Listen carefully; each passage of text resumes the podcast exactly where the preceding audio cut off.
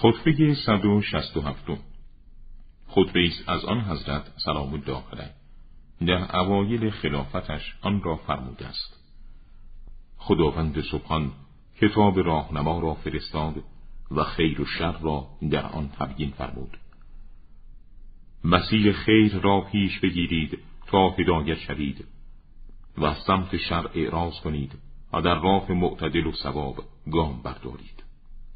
واجبات را مراعات کنید.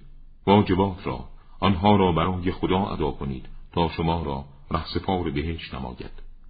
خداوند متعال حرام فرمود پدیده های آشکار را و حلال فرمود اشیاء بدون نقص را و احترام مسلمان را بر همه حرمتها برتری داد و حقوق مسلمانان را در جایگاه های انعقاد به اخلاص و توحید به هم پیوست.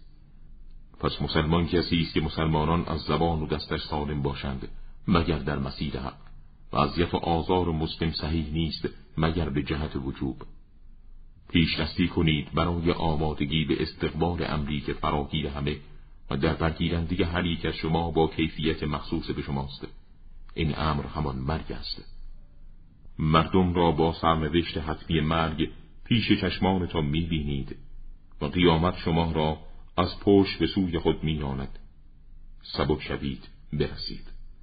جز این نیست که گذشتگان در انتظار آگندگانند برای خدا تقوا بپذید زیرا شما درباره بندگان و شهرها و عراضی و جانداران مسئولید. خدا را اطاعت کنید و او را نافرمانی نکنید و وقتی خیر را دیدید آن را بگیرید و هنگامی که شر را دیدید از آن اعراض کنید.